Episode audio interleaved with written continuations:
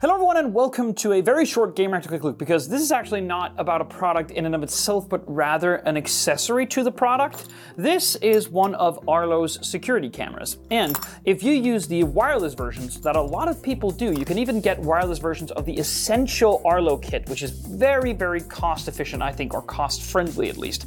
Well, then you might be inclined if you are, let's say, creating a, uh, a supervised area outside your house or you want to monitor a particular part of your home, well, then you might be inclined to hang them up high. Well, the reason you want to hang them up high is quite obvious because if you hang them too low, then a, let's say, some kind of, let, let's just theoretically say that the thief is coming in, notices that your home is being monitored by a security camera. Well, if you hang it in this height, he'll just reach up and either manipulate it in such a way so that it cannot see or remove it altogether. These things aren't cheap, so they could themselves be stolen. So you hang them up high, well, that creates a new problem in terms of if you want something to be wireless, well, how would you then put power on? How would you then prevent it for whenever the moment comes around where you actually need it? Well, then it's drive or power.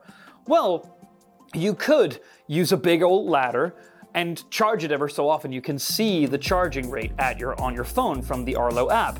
But you could also buy one of these. For around $50, you can get a solar panel which mounts directly uh, next to the camera. And if you've mounted it in such a way where there is some sunlight during the day, well, then it should trickle charge the camera whenever there's enough sunlight to pass through it. And that does not require much.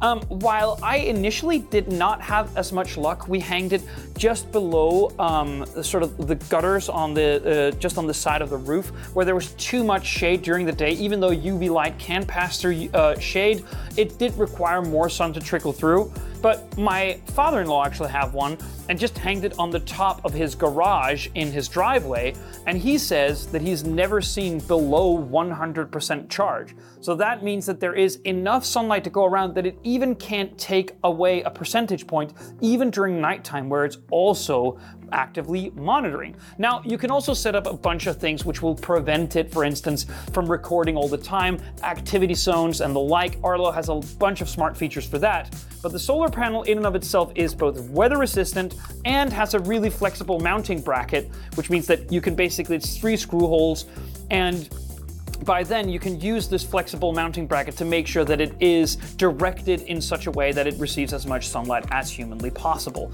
It requires no maintenance and the trickle charging is rather efficient. Um, and as I said, it has been known to keep batteries at just 100%. There are two different versions of it, one for the essential cameras and one for the larger Pro and Ultra ones, but they both come with a very, very nice sort of magnetic charging cable, which means that it's just a matter of doing this. There's no wiring acquired in order to make sure that it constantly charges the camera. It's basically the same charging, proprietary charging port as Arlo uses for the rest of their cameras. So if you're charging it through a USB charger or something like that, snap on with powerful magnets, and then you're basically good to go. So if you are monitoring an outside space, I think this is just absolutely essential. Not that you need to get the essential one, but you know what I mean. It is really cool, and I would recommend it to everyone who's, you know, trying to have an actively monitoring space outside the home to prevent, well, to record and to discourage anyone from entering um, without permission. Thank you so much for watching. See you on the next one.